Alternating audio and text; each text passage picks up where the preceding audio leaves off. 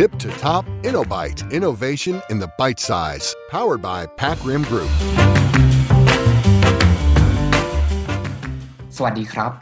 InnoBite นวัตกรรมคำเล็กๆ ใน EP นี้กับผมต้นอภิวัตร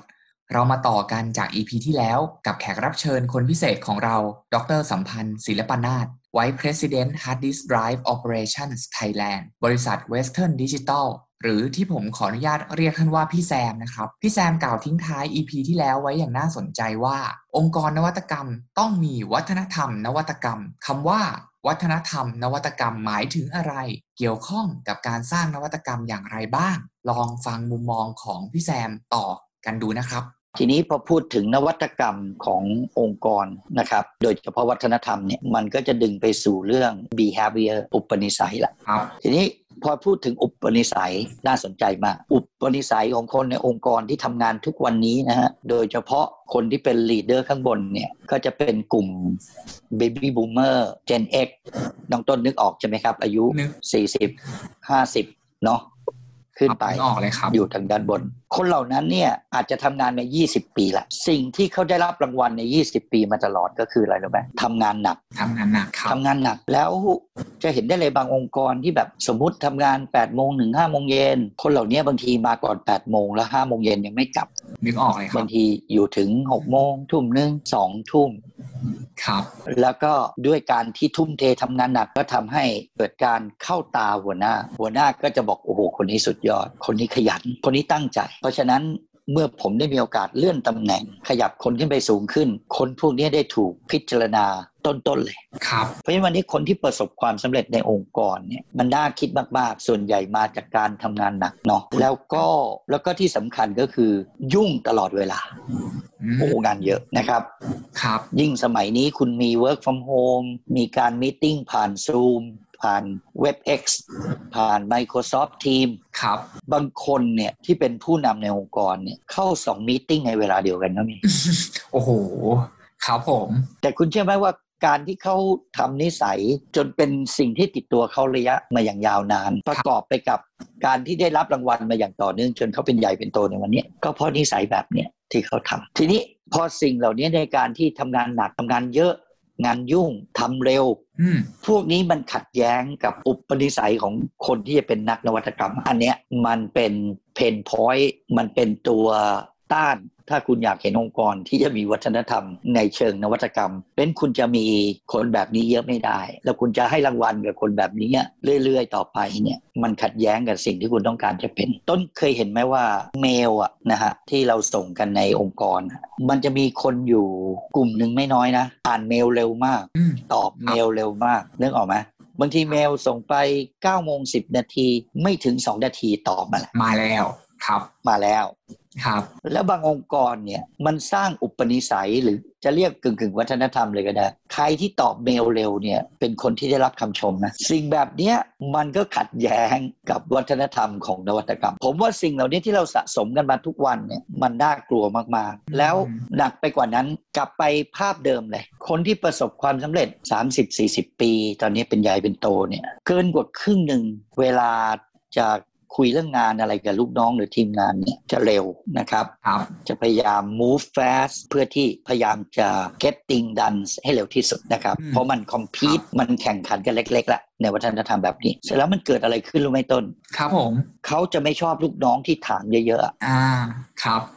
นี่มาอีกหนึ่งประเด็นแล้วนะ ครับ เป็นคนที่ถามเยอะๆเนี่ย ส่วนใหญ่แล้วเนี่ยจะไม่ได้รับรางวัลในองค์กร จะไม่ถูก ชมชอบในองค์กร แล้วทีนี้ไอ้ questioning ดันเป็นทักษะของคนที่จะเป็นนักนวัตกรรมในอนาคต ใช่เลยครับ ตรงเนี้ยเมื่อสักถ้าผมจำไม่ผิด 30 ปี 20 ปีเสร็จๆฮาวาดเคยไปสัมภาษณ์พวก innovator บนโลกใบนี้ครับนะครับอ่าถ้าผมจำไม่ผิดสมัยนู้นจะมี Michael Dell ครับที่ผลิตคอมพิวเตอร์ Dell อะเนาะ ครับ แล้วก็มีอีกหลายท่านเลยที่มีชื่อเสียงในสมัยนู้นครับแต่ตอนนี้ product เขาเหล่านั้นก็ไม่ค่อยอยู่ละวันเนี้ยอืมนะครับครับครับเขาไปสัมภาษณ์ innovator หรือนวัตกรเนี่ยครับที่ประสบความสำเร็จระดับโลก ตัวอย่างที่เขาไปสุ่มมาเนี่ยพันกว่าคนนะครับ เยอะมากครับนะครับ แล้วเขาก็จะมีการวิเคราะห์วิจัยด้วยการทำ questionnaire แล้วก็อินเทอร์วิว ครับเขาก็ตกผึกออกมาได้สี่ห้าคุณลักษณะหรือทักษะของคนที่เป็นนวัตกรเนี่ยมันมีอะไรที่เหมือนกันเยอะ ๆ ในพันกว่าคน ครับผม แล้วต้นรู้ไหมว่า questioning คือหนึ่งในนั้น ใช่ครับเคยพอพี่แซมพูดอย่างนี้ก็นึกออกเลยครับ เคยเห็นเเรื่องของ questioning เป็นข้อแรกเลยในในหนังสือ innovators DNA ของดรคริสเซนเซนซึ่งก็เนี่ยครับน่าจะตรงเรื่องกันเลยจาก Harvard ครับผม ใช่ ใช่ questioning คนที่ตั้งแต่สมัยวัยเด็กเติบโตในครอบครัวหรือเข้าไปอยู่ในโรงเรียนสารการศึกษา คนที่เป็นนวัตกรเนี่ยจะชอบ question ครับ แล้วคุณดูสิ พอผมยกตัวอย่างองค์กรเล่ามาตั้งแต่ต้นเนี่ยโอ้ครับหลายๆองค์กรไม่เอื้อให้คนถามอะอืมเพราะเราต้องการจะจะทำให้เร็วทำให้เร็วทำให้ไวครับ และทำให้เยอะ ซึ่งทั้งสามสิ่งเนี้ยผมว่ามันขวางกับอุปนิสัยของคนที่จะเป็น นักนวัตกร โอเคครับ ชัดเจนมาก ๆ เลยครับ พี่แซมก็น่าสนใจมาก ๆ ครับสำหรับตอนนี้แล้วก็น่าสนใจในสำหรับส่วนที่พี่แซมอาจจะมีต่อในเรื่องของอุปนิสัยของคนที่จะเป็นนวัตกรรมวันนี้ทำให้ผมเห็นเลยครับว่า จริง ๆ แล้วเรื่องของนวัตกรรมเนี่ยมันมันไม่ใช่เรื่องของกระบวนการคิดแต่อย่างเดียว แต่ว่ามันเป็นตั้งแต่วัฒนธรรมแล้วก็อุปนิสัยต่างๆนะครับ ซึ่งเดี๋ยวในตอนหน้าผมว่าเรา มาคุยกันเพิ่มเติมในส่วนของอุปนิสัยของคนที่จะสร้างนวัตกรรม หรือว่าจะผลักดันให้เกิดนวัตกรรมในประเทศไทยนะครับ ก็ขอบคุณพี่แซมสำหรับตอนนี้มาก ๆ เลยนะครับ แล้วเดี๋ยวเราเริ่มกันต่อใน มาคุยกันต่อในตอนหน้านะครับ ขอบคุณต้องขอบคุณน้องต้นด้วยนะครับ ขอบคุณน้องต้นที่วันนี้ได้ให้โอกาสมาร่วมแลกเปลี่ยนเรียนรู้กัน แล้วผมเชื่อเราคงจะมีอะไรดี ๆ ที่จะลงลึกลงไปอีก นะครับ ในepisode ถัดไป ได้เลยครับ รออะไรครับ เดี๋ยวคุยกับพี่แซมต่อในครั้งถัดไปขอบคุณมากนะครับ ขอบคุณมากครับครับใน EP ที่แล้ว พี่แซมบอกว่านวัตกรรมเริ่มจากกรอบความคิด ตามด้วยครั้งนี้ วัฒนธรรมนวัตกรรม เริ่มต้นที่อุปนิสัย ก็ทำให้ผมนึกถึง The Timeless Principle ของ The Seven Habits of Highly Effective People ของดร Stephen R. Covey ที่ท่านเริ่มต้นจากการทำตัวเราให้มีประสิทธิผล ก็มาจากกรอบความคิด วงจร See Do Get คิดใหม่ทำใหม่ ให้ได้ผลลัพธ์ใหม่ ๆ แล้วบอกว่าไม่มีผลลัพธ์ใหม่ๆ ภายใต้วิธีการเดิมๆเหมือนที่ไอสไตน์บอกว่าจะต้องเสียสติแน่ ๆ ถ้าทำเดิมๆ ซ้ำๆ แล้วหวังผลที่แตกต่างนะครับ ดังนั้นผมมองว่าหลักของกรอบความคิดและอุปนิสัยที่ 1 be proactive ก็เป็นจุดเริ่มต้นที่เราจะฝึกกระบวนการคิด การทำการนำไปสู่ผลลัพธ์ และนำไปสร้างเป็นนวัตกรรมได้เช่นกันนะครับ ทีนี้สิ่งที่พึงระวังก็คือ อุปนิสัยเดิมที่สร้างความสำเร็จในอดีต อาจจะไม่สามารถช่วยสร้างความสำเร็จในอนาคต การเป็นคนขยันทำงานหนัก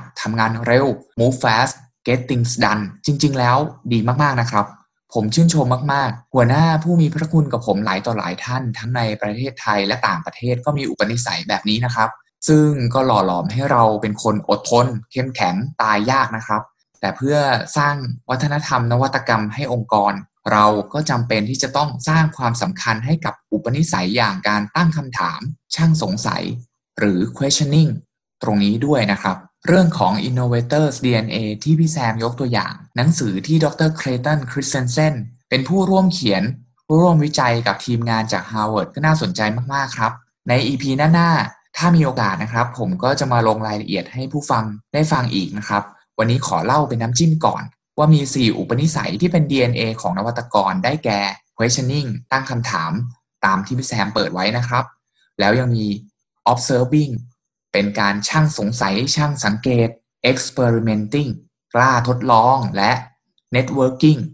คือการสร้างเครือข่ายสังคมกับคนที่แตกต่างหลากหลาย แล้วก็มีอีกหนึ่งอุปนิสัยที่เปรียบเสมือนแกนกลางของทั้ง 4 ข้างต้นก็คือ associating หรือการเชื่อมโยง ให้นึกถึงสุนทรพจน์กล้องโลกที่สตีฟจ็อบส์พูดเรื่อง connecting the dot นั่นเองครับ โดยสรุปทั้ง 2 EP เราว่ากันด้วยเรื่องขององค์กรนวัตกรรม ทั้งในอุตสาหกรรมอิเล็กทรอนิกส์และองค์กรในประเทศไทยโดยภาพรวม ผมขอสรุปเป็น bite size รวบยอดง่ายๆนะครับ ว่าจริงๆแล้วเรามีความสำเร็จในอดีตที่แข็งแกร่ง อึด ถึก ทนทำงานเยอะทำงานหนักทำงานเร็ว